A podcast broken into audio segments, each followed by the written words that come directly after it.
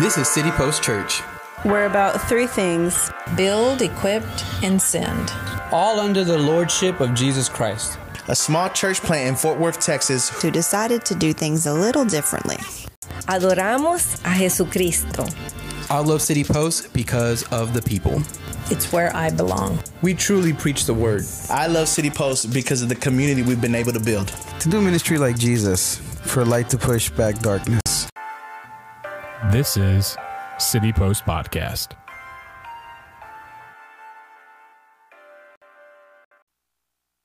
Awesome. Thank you, guys. All right, if you have your Bibles, we're going to be in Philippians chapter 4. Philippians chapter 4. Let all the kids go for it. Let me pray for us before we uh, dive into this. Father, we love you and we thank you because you are a faithful God, you're a good God. And Lord, I pray that you uh, speak to us this, this morning through your word. Father, um, life just feels so busy right now. So, Lord, I pray that just for a moment in time, we're able to focus on what you uh, want to talk to us about, what you want to share with us through your word. So, Father, I pray that you just be with us, Lord, and I pray that you um, speak to us this morning. In your name we pray all these things. Amen. Amen. I should have prayed for the Cowboys because they won last week. I'm just saying, right? right? It's personal. Anyway, all right, so. it's like everybody's saying that now. All, all these pastors are having sermons called It's Personal. Um, so, as we dive into this, you know, we know that we exist to know God. We know we exist not just to know Him, but to make Him known. We, we also exist to enjoy God. Like our joy in knowing Jesus, our joy in knowing the Lord is, is found in a true relationship with Him. So a lot of us are like, well, Ricky, I don't know my purpose yet. Well, we can start here. Our purpose is to know Him and make Him known. And we know that in Jesus, all things are made, all things are created, all things are established, and all things are sustained in Him. We are to rejoice in the Lord, and we are meant to pursue intimacy with God our Father, and there you truly will find joy. Now, if we had an enemy, which we do, I think that our enemy does not usually come at us straightforward, trying to convince us that that is false. Like, he's not going to convince you that a relationship with God is false. There's really not a lot of convincing that there is joy in Christ and that we should be obedient to Him. But uh, the way the enemy works is like, yes, be obedient to what Jesus called you, but you better make sure it's perfect. Because the one time you screw that up, He's going to be mad at you. And then we start walking in life with this fear that, like, man, I'm, I'm just trying to do what I'm supposed to do, but I'm so scared of screwing things up. And, and what that does, it starts to build anxiety inside of us. Also, something that ends up happening a lot of the times is as you're serving and as you're obedient, you'll start feeling like, you know what, don't mess up, but also make sure you get your flowers too. Make sure that, that people praise you. Make sure that you that, that, that you get the credit that you deserve because you're the one that prepares the sermons, not everybody else. So people better talk about you. People better like lift your name up. People better like say give you your props. People better tell you that you are the man and that you have the skill set that nobody else has in the entire church and it's because of you that Sunday is working. And many of us fall into that lie, and many of us fall into that trap. And what that does is that it takes the focus off of who we're supposed to serve and it internalizes it. And now we're looking within ourselves. And here's the thing when you start looking inside of you to do something you were never meant to carry, the weight is too heavy. And we start to freak out a little bit. And we see that in obedience, and that's how we end up getting pushed away from our faith, and that's how we end up like hating the church. And for many of us, your issue is not with God, it's with the church. But because you have an issue with the church, it's creeped into your issue with God. You see how the enemy works? And a lot of us in our lives, we, we tend to pull that same thing So instead of focusing on what God has for us right now in life, we start thinking about the hypothetical and the what ifs. So we start thinking, like, man, Ricky, I, I got to make sure I'm good with school. And, and, and we start filling our mind with things that we feel like we have to do. So we start feeling like, well, I got to go to school. I got to do good. I got to make the dean's list or I'll lose my scholarship. If I lose my scholarship, my parents are going to hate me. And if my parents hate me, then I'm going to get kicked out of the house. And you know how expensive rent is in Fort Worth right now? Like, man, it's weird. And I'm an awkward person, so there's no way I could get a roommate. So I'm to have to make like 1200 a month for rent. And it's just to be harder. And then all of a sudden, I'm to get a girlfriend. Right? And then I, I'm in a relationship now and man, life got crazy and it's more, it's, it's expensive. And how's she gonna love me if my car looks like junk? So I need a better car. Right? And then we start piling all these stuff, all, all this stuff in our life, and it worries us, and it's starting to make a mess in our life, and we're trying to hold it all together without it spilling over. So it's like, man, I got it. And then uh, I want to marry her. So how do I marry her? I don't know. I can't afford a ring. How am I going to explain that? My, like, I don't get enough money. So we got to make sure we get married. And then when we get married, I got to, we can't have kids in an apartment. We got to get a house, right? Because who does that? I don't know, 80% of the world, but not in the United States, right? So now you're, you're freaking out about, oh, I want to have a family, but I can't afford a house right now because the economy is crazy and I don't make enough money. I should have bought a house in 2008, but I was seven years old, right? And then I had all this stuff, and we're starting to pile it all up in our lives. And then my kids got to go to a, a better school, so I got to move to the burbs. And then in the burbs, they'll go to a better school so they get a better education. And they have a good education, they get a better job. And they have a better job so that way they don't live the way that I lived growing up because I want them to do awesome and excel. And, and so you're piling all this stuff in your life, and instead of releasing it, we are suppressing it. So we're living life and we're trying to hold on to dear life without making a mess. And, and, and, and listen, guys, this is not the way God intended us to live. And the problem is, is that we are so preoccupied with the, the hypothetical that we're missing the here and now. Remember a few weeks ago, Jesus said, Man, just live one day at a time. Like, stop thinking about tomorrow, focus on today. And God never intended us to live this way. And what the enemy does is that the enemy piles all these things, all these thoughts, like, how am I going? How am I going? How am I going? And then I'm thinking, that's the problem. You're using the word I too much. It's not how am I going to, it's Lord, what is it that you want me to do and I'll follow it. That's the difference. So when we look at life and we become obsessed with the hypothetical instead of focusing on the here and now, it ends up building all this anxiety inside of us. And you know what I realized? That our main problem are not our problems. Our main problem is the anxiety of our problems. We start thinking about what's coming in a way that we cannot control. You're like, man, Ricky, how am I going to pay rent? I don't know. It's due in two weeks, but I'm looking at the bank account right now. I was like, but think about now. We have to start learning about thinking about right now. And, and what we're going to read with Paul is that Paul's like, listen, you could either have anxiety of the world or you could have intimacy with me. Which one do you want to do? And we keep reading this. It's about our trust in Christ. The stronger we have trust in Christ, the lower our worry goes. And our anxiety of many things is causing us to miss out on the main thing and it's causing us not to really push into and walk into what God has truly called us to. Also, it's not just about missing what God has for us, but it's also anxiety. I read this, and anxiety is the condition of the heart that brings out many sinful states in our mind. So if you have anxiety about your grades, it's going to cause you to lead to be dishonest. You're going to try cheating. You're going to try finding shortcuts. If I have anxiety about my schedule, it's going to lead me to break commitments. If I have anxiety about dating, it's going to lead me to compromise. So there's some of us here that like instead of like cutting what God has said, we go run right back to that same puke because we're anxious.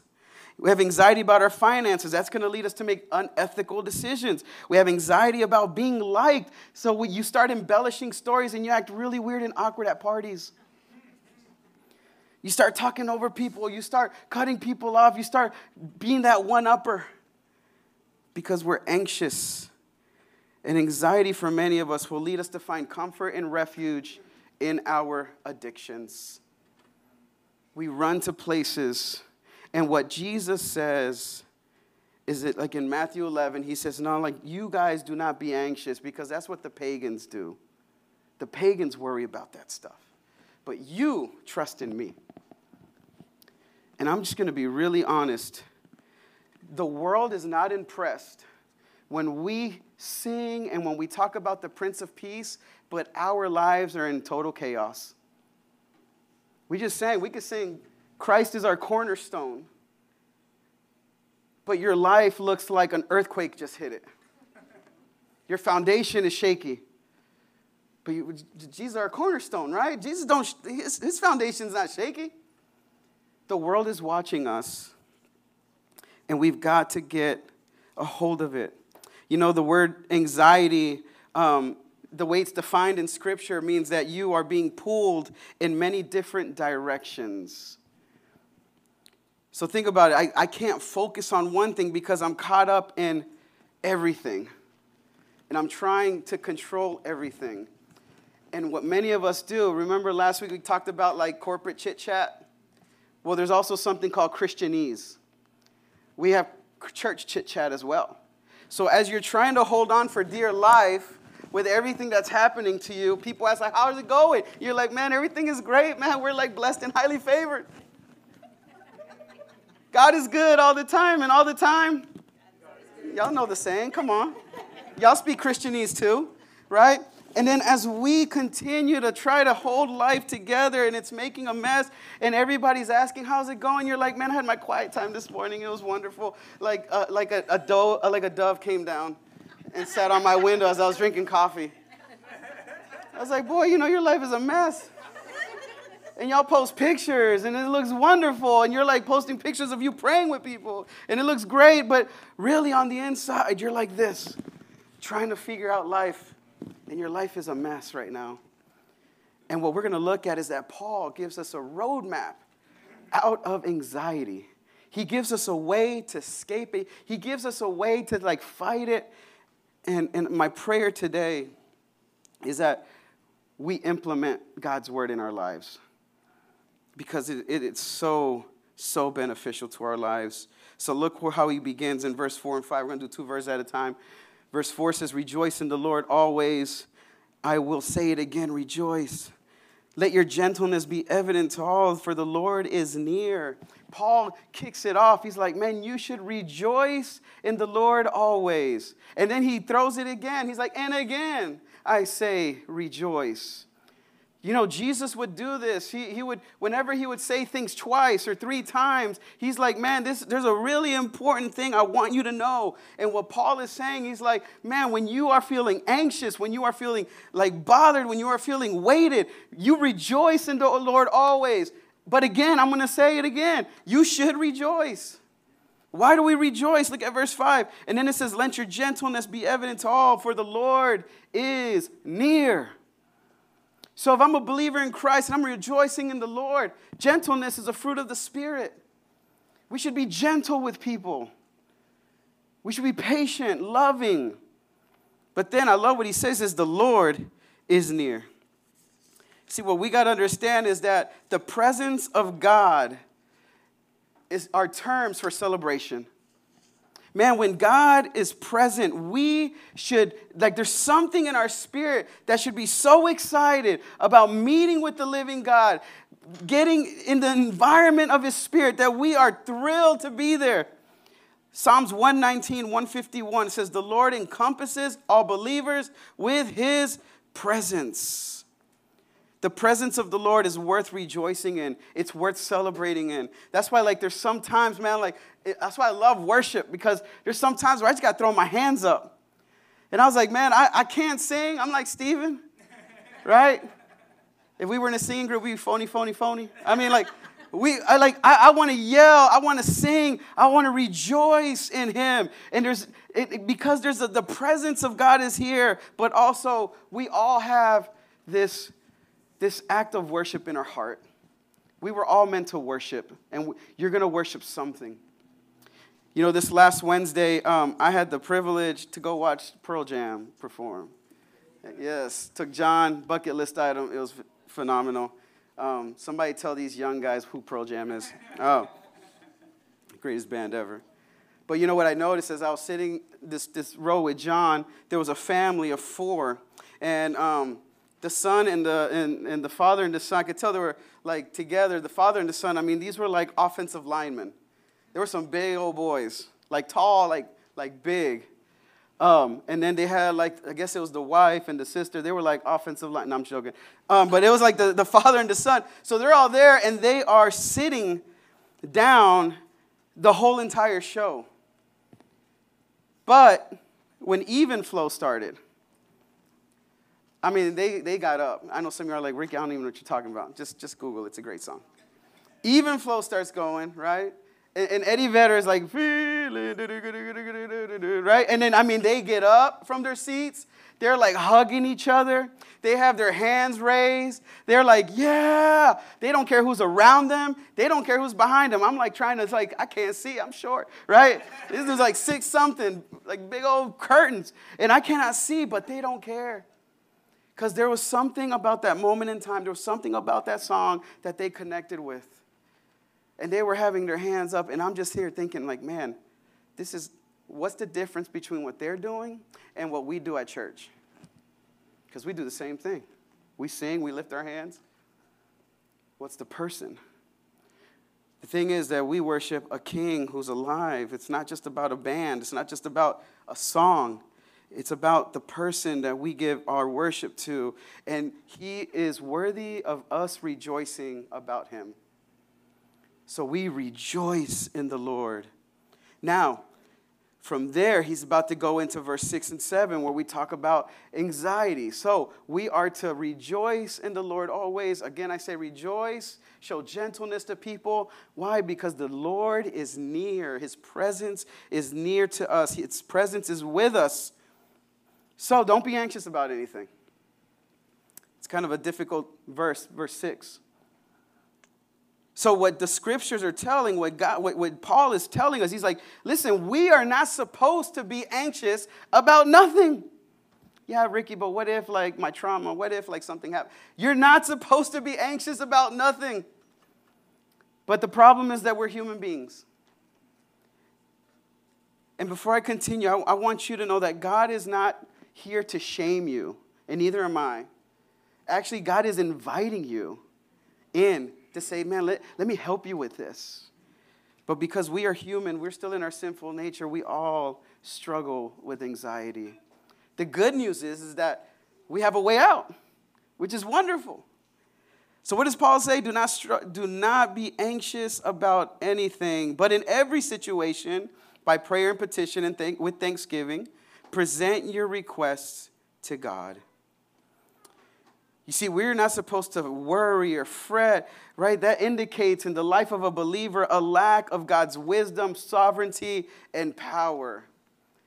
We start kind of, our, our faith is weak. It's not that we don't have faith, it's just a weaker faith. We saw that a few weeks ago. So we are not to be anxious in anything. But the antidote that Paul is going to give us for anxiety are two things delighting in the Lord and meditating on his word. That's the antidote. So when I feel anxious about anything, in everything, look at the difference, what he's saying here. He's saying, don't be anxious in anything or nothing, but in everything through prayer and petition. So there's got to be an exchange when it comes to our anxiety. Now, what the world tells us, you hear things of mindfulness, you'll hear things of, man, you just need to go and clear your mind. The problem with clearing your mind is that it returns. And sometimes it returns tenfold. So it'll go away for a little bit, but then it just whoosh, it comes back. Right? So I mean, it's literally like you're just like, let me clear my mind. That come from? And it's still there. But what God is saying is like, no, when you are anxious about something, you are to exchange it for something. So there's an exchange that happens. And he says it right here. He's like, don't be anxious for anything. So think about the things that make you anxious. Think about the things that worry you. Think about the things that drive your nerves, like that bring you fear. Some of us are going through some anxious um, situations and moments, like right now. But he says through prayer and petition. So all of that stuff. So why does he say prayer and petition? Prayer is communication with God. So I am to take the things that I'm anxious of and I am to pray to God for it. And, you, and, and, the reason why we pray is that we have a relationship with God through Jesus Christ. We are the child of God. We are able to go to Him and call Him Abba Father. So you need to talk to your Father. You need to say something. And then He doesn't just say pray, but He says in petition, which is another word of supplication, which means you need to tell your Father what is truly bothering you. You need to be honest with him. You need to be truthful. You need to be detailed. So it's not like, Lord, I'm just struggling in life right now. God, you know my heart. Thank you. Amen. No, that, that's a cop out. What God is saying, He's like, no, He's like, you pray. And as you pray, your details say, Lord, I have this presentation today. I am freaking out right now. And Lord, I just need your help. I need your help. I'm scared. Lord, like, man, Lord, there's, there's this trouble in my family. Man, my uncle's in jail right now. I have no idea how I'm going to get him out. God, like, I have this, this big project at work. I don't know how I'm going to do it. Lord, I have to go speak in front of 200 people right now, and, and I'm, I can't stop shaking. Lord, help me right now. God, I don't know how I'm going to pay the water bill this month. I don't know how to pay the electricity bill this month because it's been so dang hot, super high. And as you start lifting them up to God and you start being honest with Him, then look what it says next.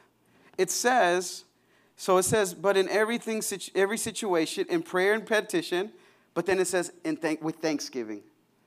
All right, so these, this, a, this is not nonlinear, right? Like, look what it says. You got to follow this thing with thanksgiving. You know what I noticed?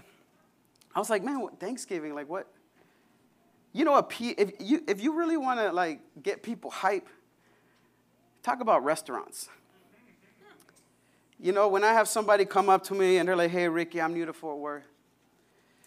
Do you know any good places to eat? I know some of you guys have experienced this too. What happens? Usually in a group, what happens? Oh my God, what are you looking for, bro? I got you man, I got, and then you start listing off like 15 restaurants. Boom, boom, boom, boom, right? It, like you get excited about it. So somebody comes up to me like, man, dude, I really want a good steak. Do you know any places besides Monica's house that I get a good steak, right? then I'll step in and like, hold on, guys, I got this, right? And, and like we do this. And like, what's your budget like? Are you balling on a budget? We go to Roadhouse. If you have a little bit of money to give, we go to Saltgrass. But if you're like balling, like if you want to celebrate, we go to Pappas Brothers in Dallas. Like, like that's the real deal right there. That's the so they're like, ah, Rick, we got a little something, you know, it's okay. Saltgrass it is. And then you start talking about the food in that restaurant. You're like, dude, the steak is so good. They put this dab of butter on top of it. The marbleization of the steak is fantastic.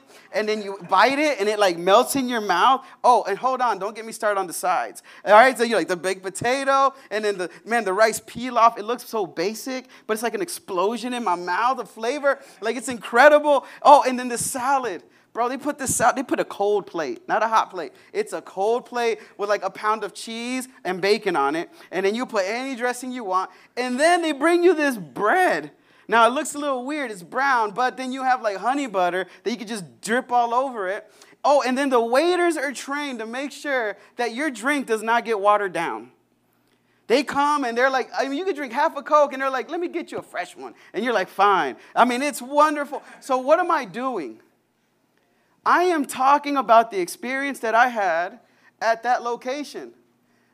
Right? Like there's a, there's a sort of a thankfulness in me that I got to experience the food and the environment and the service here. And what we need to do is have keep that same energy that when we pray to God and when we're anxious about things, we're like, Lord, I'm coming to you. I'm nervous about this. Lord, I have a lot of anxiety about this relationship. I have a lot of anxiety about my finances. And then you start with the thanksgiving. But God, I know that you did this before and you will do it again. I know that you're faithful. I know that you're true. I know that I've run to you in the past and you have clothed me with your strength, God. God, I know that when I went to India last year, I didn't know how I was going to get there. And for somehow it all came through and you made it happen. So, Lord, I know that whatever I'm struggling with, you're going to do it again and again and again. And I know you're faithful. You see how that works? And as I am lifting up my petitions to him, and as, I, as I'm exchanging my anxiety to him, and I'm telling him how great he is, and I'm giving thanksgiving to him, what ends up happening is it just starts falling off me. And it goes back into him. So, like, Lord, I know, God, I know you have a plan for my life. Lord, I know that you fixed it before. God, I don't know what you're doing, but I'm going to stay faithful to you. God, your word says that you have a plan for me and you have a future for me. God, you are Jehovah Jireh. You are the great provider. So, what I'm doing is I am giving thanksgiving. I am living my life in thanksgiving to God. I love the passage, Isaiah 43 26. It says that God commands you to remind him of his promises. So as I'm praying, I'm not just praying, I'm not just unloading on him, I'm also reminding him of his faithfulness and who he is. And as I, be, as I begin to remind him of who he is, things just start kind of, it's, it's a weird feeling because my anxiety starts to feel a little bit lesser on my life because now I'm putting it into a place that could hold it. God is the only one strong enough that could hold it. He doesn't just hold it, but He exchanges it for something. So as I'm anxious, I have to learn to give thanksgiving to him. I got to give gratitude. You know, I love this because before some of you guys smash on me and be like, "Well, Ricky, like prayer, that's the solution to anxiety, just pray?" Well, well, let me ask you. When you were anxious, how are your coping mechanisms going? How are the things that you're using in your life? How, how's that treating you? How's that addiction going for you? You know, I remember in 2016, I had a, a pretty intense job at the same time. I was trying to pastor at a church that was really just difficult. And I remember looking at a picture of myself, man. I mean, I, I was at a size 41 waist. And I remember somebody made a comment about that, and they're like, man, what do you eat? And I was like, my feelings. we tend to food, we tend to alcohol, a lot of us tend to our phones. Like, how is it like just being on your phone for four hours a day, doing nothing, or watching TV? A lot of us, whenever we feel anxious and whenever we feel burdened and whenever we feel worried, we go to everything else except the scripture. And what God is saying is that, listen, those things, there's a way that I created you for. You are to pray. Tell me what's bothering you and then remind me of my greatness and all the things that happened in our life. And then look what it says. And then it says, present your request to God. So you are to lift it back to Him. And as you lift things back to Him, He starts to unload it. Now, what does He do? What, what's the outcome of this? Look at verse 7. The outcome is, and the peace of God, which transcends all understanding, will guard your hearts and your minds in Christ Jesus. So, as we have anxiety in our life and we present it to God, when you do that, He exchanges it for what? Peace. Ha! Huh. What do you know? Peace. And not just any peace. This is what I love about this. Look at verse 7. It's peace which transcends all understanding. Listen, you can't study this. There's no pill for this. There's no amount of training for this. This is only peace that God can give you. There's nothing you could do to deserve it. That's why God is so incredible. There's only peace that God can give you. There's, there's a type of peace where people look at your life and like, man, what's wrong with that dude? How come he's not freaking out? Like the world's falling apart and the homeboy has a smile. How? Because it's a peace that transcends all understanding. It doesn't shake me. The peace of God that He gives you, you cannot earn it. He gives it to you. It's hard to understand. And then look what it does. This, this is so cool. So He gives you peace, right, instead of anxiety. And it's a peace that transcends all understanding. People look at your life like, man, what's up with that guy? This is crazy. It's like, man, I'm at peace. But then look what it says in verse 7 it will guard your hearts and your minds in Christ Jesus. You just don't get peace. You know what it does? It serves as a bouncer. So you have this incredible peace. You have the Holy Spirit in you that's standing at the door of your heart and your mind like this, just waiting for somebody to come through. Now, I don't know about some of you guys, but there's certain locations in Fort Worth that you need to be a certain age to get into. Anybody know what I'm talking about? Oh, y'all were born saved? Okay, fine. All right, so there's certain places that require you to be 21 to get in, and there's certain places that don't. So, what these institutions or what these uh, places do is that they hire a bouncer. And the bouncer stays at the foot of the door. And as the bouncer is at the door, what they hire him and they train him to do is to make sure that the wrong people do not get inside. Now, the wrong person will try to show up and they'll try to do a few things. They'll try to say, hey, my dad owns something, so you should let me in. And what does that bouncer do? No. Then the second time they come in, they might try to bribe him. They might flip a $100 bill, maybe a couple 20s. I don't know how I know this, I'm just saying, right? And then the bouncer is like, no, you still can't come in. But then the third one is that they try to get in with looking like something that they're not. And they do that with a fake ID. So they show up, they're like, Sir, this is totally me. And what these bouncers do is that they identify that this person is fake. They identify the ID. They are trained to know what is real and what is not. And they're like, Sorry, I cannot let you in here. You need to go. Because this establishment is required for you to be 21 and you're only 19. I'm sorry. And then if you want to fight the guy, he's also trained to put you in a chokehold and choke you out, and then call the police. You see, what the Holy Spirit does with the peace of Christ is that He is at the door of your heart and of your mind, and He stands there. And anxiety will show up in your life as something that it's not. And I just want to say this just because it's good doesn't mean it's from God. So for many of us, I, I, anxiety will show up dressed up as a new job or a pay raise. It might show up as more money. It might show up as a better situation. It looks wonderful on the outside. But then you have the Holy Spirit that says, no, no, no. This is not good. You don't belong in here.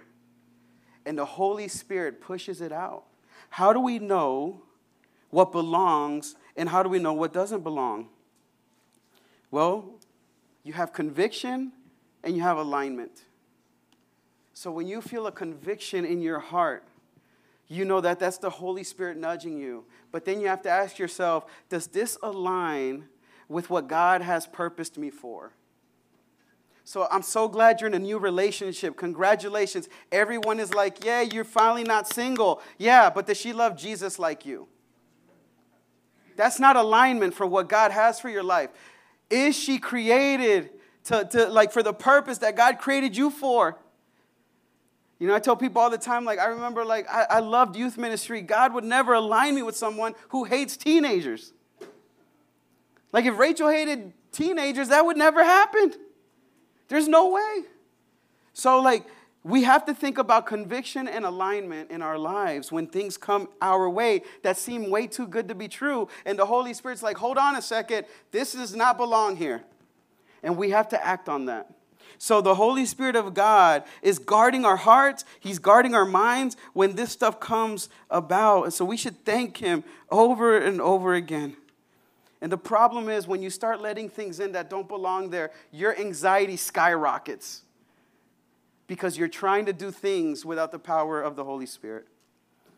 And it's going to start pouring down on you, it's going to start pushing down on you. I got to move. So, so look at verse 8.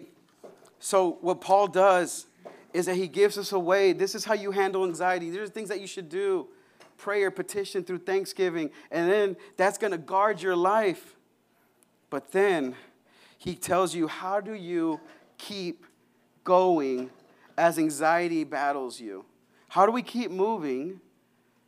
So that way we kind of continue to leave it out. So we took care of the problem, we prayed, we thank God, God gave us his peace for it. How do we, what do we keep do, what, what should we do next? He gives us those next steps in verse 8 and 9. Look at verse 8. Finally, brothers and sisters, whatever is true, whatever is noble, whatever is right, whatever is pure, whatever is lovely, whatever is admirable, if anything is excellent or praiseworthy, think about such things. So, what he's doing is like he's telling you, I've given you my peace, but also understand that you need to continually fill your heart and your mind with these things in verse 8. You know, a lot of us want to continue to live our lives doing whatever we want to. And then we want Jesus to come in and bail us out. But you need to understand that sin and sinful nature has consequences. So, if you allow your, your mind to be filled with all of these things that are detrimental, that are evil, that are spiritual, that the things that you watch, the things that you hear, if the person you're listening to drops F bombs every three sentences, that is not admirable. That's not filling your life with certain things. And what he's saying is like, man, you, so what, what is admirable? What is noble? What is right? What is pure? What is lovely? What are all these things? What is praiseworthy? You start with God's word. Because if you don't start with God's word, it's not going to trickle up, it's going to trickle down. So we want it to trickle up. So we want the foundation to be truth. So whenever the foundation is truth, everything will be able to be built on that truth. But if, if we save God's word to the last thing, then we're going to try to fill our minds with all of these like self-help books. It's God's word is going to crumble on top of it all, and it's going to come crashing down. So we got to build our foundation. What's the foundation? Everything true, everything noble, everything right, everything pure, lovely, admirable, excellent, and praiseworthy. Everything is found in the Word of God. That's 2 Timothy 2:25. It's found in Christ, it's found in the Holy Spirit and in God's word. So our focus needs to be number 1, it has to be the truth of God's word. You got to get a hold of it. You got to put it in your life. You know, I was reading some statistics and they were saying that the average Christian in the United States opens God's words only twice a week. They open their Bible only two times a week. And some of you are like, well, Ricky, I got the app, so, well, no, that too. You open it twice a week. So, what we know is that it's not an access problem. We have Bibles, we have apps. You want a Bible? Come tell me, I'll get you one. We don't have an access problem with God's Word. We have a prioritizing problem. Our priorities are off because we go to this, the last. We got to be in God's Word. And then He tells us, He's like, we got to fill our lives with this stuff. You got to think about such things. A lot of it has to do with your mind. So if you're struggling with anxiety, if you're struggling, think about the stuff that you're filling your mind with. Another crazy statistic is that the average American spends three to four hours a day on their cell phones. And our way out is, well, Ricky, I don't even post anything. So that don't even mean me. Well, just because you don't post anything doesn't mean that you're not consuming. So you're still consuming, you're still on your phone, whether it's for work, whether it's social media, whether it's video games. You're still on your phone for hours and hours and hours. But yet you're in God's Word only like twice a week. So there's, there's, a, there's a little bit of a mismanagement here in our lives. So we've got to learn how to grasp God's Word. We have to grab His truth and we've got to start believing in it. And then we have to listen and we have to learn it. We have to listen and we have to learn it. Last week, we talked about Jesus. He says, Learn from me. Don't just learn me. So as I have God's truth, as I have it more accessible in my life, like kind of what Stephen said, like I listen to it. I listen to people talk about it. I listen to songs that sing about it. Everything is around God's word. These are the things I should be filling my life with, and I need to be intentional about it. Man, like the Christian life is not defensive, it's offensive. Don't wait for your life to fall apart. Fight. That's why God says He's giving you a sword. A sword is not a weapon of defense. That's what a shield's for. I'm trying to cut you up with a sword. So with the sword, you got to fight. You got to push forward. So you grab his truth, but then you got to listen and you got to learn it. That's what he's saying. He's like, man, think about such things. That means put it in your mind. That means you you learn it. It's like, man, like a cow that like chews grass and then he regurgitates it and chews it some more. And he does that like four or five other times. We should do that with God's word.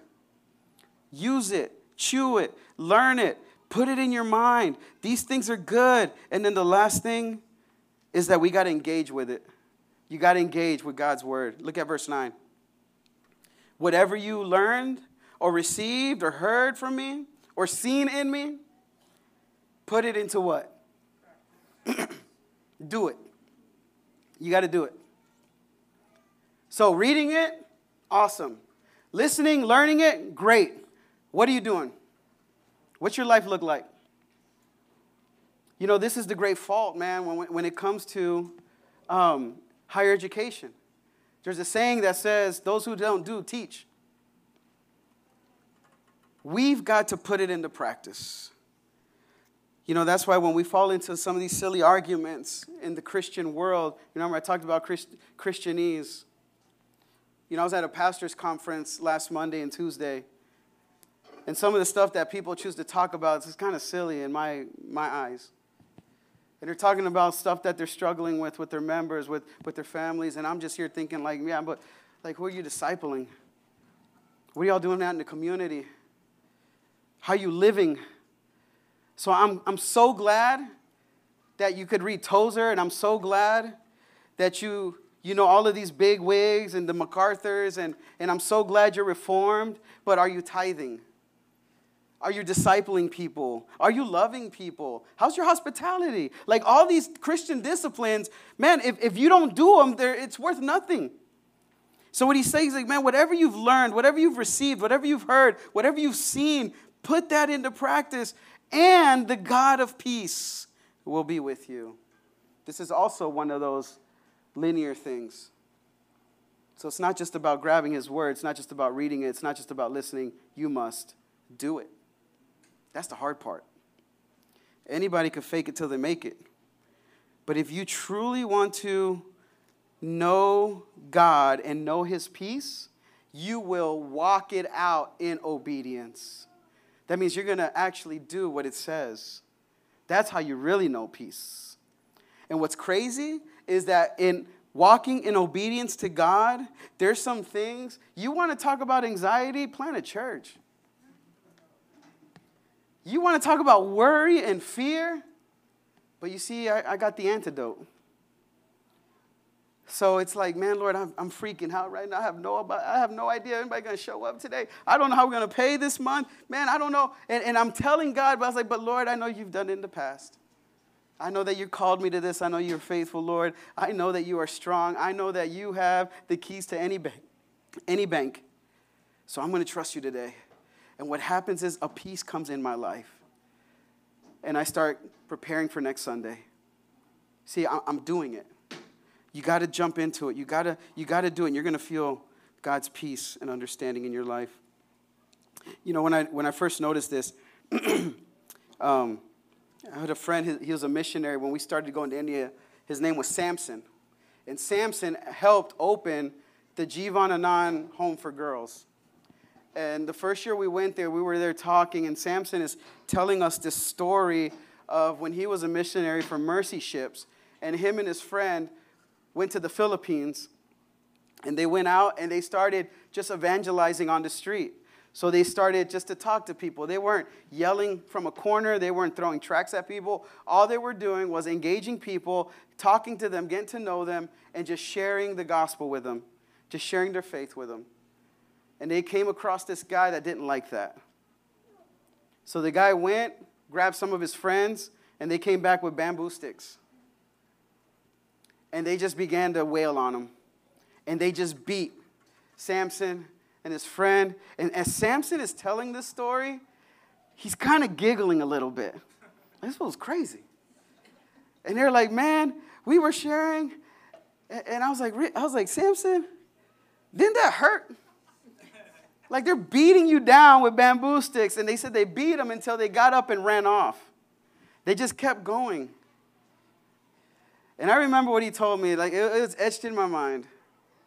He's like, Ricky, I'm gonna see if I can talk like him because I can hear him. He's like, you know, in those very moments, God's grace is on top of you. And I was like, that was it? He's like, yes, yes, you don't feel any pain at all. God's grace is, covers you right then and there. Man, I, I'm telling you, it's etched in my mind. And he's telling us, he's like, man, when you step into that realm of faithfulness and you begin to suffer for it, and you begin to really engage, not just the peace of God covers you, but his grace covers you. And he even told, he's like, man, you don't feel any pain. He said, even when they got back on the ship and they're, they're kind of like dressing their wounds a little bit, they had little cuts here and there. He said that they were talking about it and they were like laughing about it. They were like, yeah, man, the guy was hitting me, it didn't even hurt. I'm like, are you serious? But then I read a text like this, and I was like, wow, because it, transcend, it transcends any type of peace that you and I could ever understand. We don't know. And I started thinking, like, man, Lord, I, I want to experience that. I don't know about you guys. I want to experience that. I want to experience that, like, hurricane of a storm that hits my life. And I just want to be there, like, this is great. When we to go eat? Like, I want to experience that, but that only comes when you decide to do what the Lord has called you, to engage in Him, to, to send your anxiety to Him, let His peace fall on your life,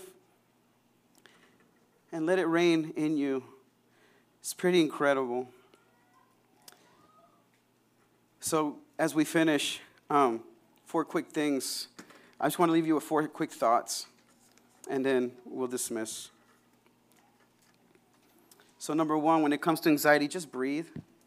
Take a deep breath, just breathe. And when you breathe in Jesus, you exhale hope. Sometimes we're so stressed out, we're like, oh my gosh, how am I going to do this? Just take a deep breath. Go to the Lord in prayer and petition and in all thanksgiving, because when you breathe in Christ, you exhale hope. Number two, go to the next one. When trigger fear, when, when fear triggers you, which is going to happen to us, we're, we're all human. There's going to be some things that trigger our life, and anxiety is going to come like a tidal wave, and it's going to knock us out. You have two choices. You could either be in despair or you could pray. Despair or prayer, which one am I going to choose? And make sure you choose wisely.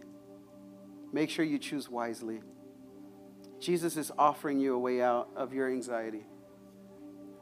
He says, Give it to me, exchange it for my peace and I will give you a peace that transcends all understanding. Choose wisely. Number three, anxiety cannot share space with a heart of gratitude. Anxiety cannot share the same space with a heart of gratitude. I know there's some times in our lives where we have these awkward relationships with people whether it is an ex girlfriend, an ex family member, an ex husband, an ex boss, whatever it is. And there's times when you decide to go into that room and you see that person, and what's your inclination? I'm out. Like we don't, we don't, we don't want to share the same space because we know it's bad for us. Now, if you're emotionally stable and you can handle it, go for it. But for some people, you cannot have that same, you cannot be in the same vicinity with what hurt you in the past. So Go back one. Oh, I'm sorry. No, no, you're fine. You're fine. So, whenever you have a heart of gratitude, whenever you have a heart of gratitude, anxiety walks in and you're worship, you're, you're talking about Jesus so much, they're like, nah, I can't. I'm out. And if it chooses to push its way through in your life, what do you have? You have that bouncer. You have that Holy Spirit that's standing right there. That's like, oh, you're to fight through? Oh, you're not to get by me. You don't belong here. Right? And that peace will push it out. It sends it out. Sometimes it takes it and it throws it out. Sometimes it has to be done pretty drastically in order to get the point across. And then the last thing I'll say is that the more that you engage in your faith, the more peace you will find in your life. The more that you walk in your faith, the more that you say, Lord, I'm just going to walk in obedience to you. Whether that's in giving, whether that's in doing, I'm going to be obedient to you. And the more that you walk in your faith, the more that you like you're like, God, I'm freaking out right now, but I'm going to do it because you told me to do it. The more it's amazing how that peace falls on you. And sometimes when we do things that scare us, it actually bubbles up anxiety inside of us. It, it kind of stirs it up, it makes it like harder. But honestly, when it's things of the Lord, I feel like sometimes He does that not to press you, but also but to shape you and what He wants you to become. So if you engage in your faith more, the more peace you're going to find in your heart. And what I've noticed is that the more that I talk about Jesus, the smaller my problems get. So when I start talking about Christ and I feel like I'm trying to control it all, I give Him the control. And one thing at a time starts falling off my plate because He could hold it. He could do it. Let me pray for us. Lord, we love you and we thank you so much because you are faithful to us. Father, we thank you because you're good. So, Lord, I pray, God, that whenever we feel anxious, whenever we feel worrisome, whenever we feel fearful, I pray that you um, help us to trust you, help us to pray to you, help us to be honest with you, Lord. Help us to remind you of how great you are. And, Lord, help us to keep ourselves out of the center. So, Lord, we trust you. We walk in this faith, Lord, and we thank you because you're good to us. In Jesus' name we pray, amen.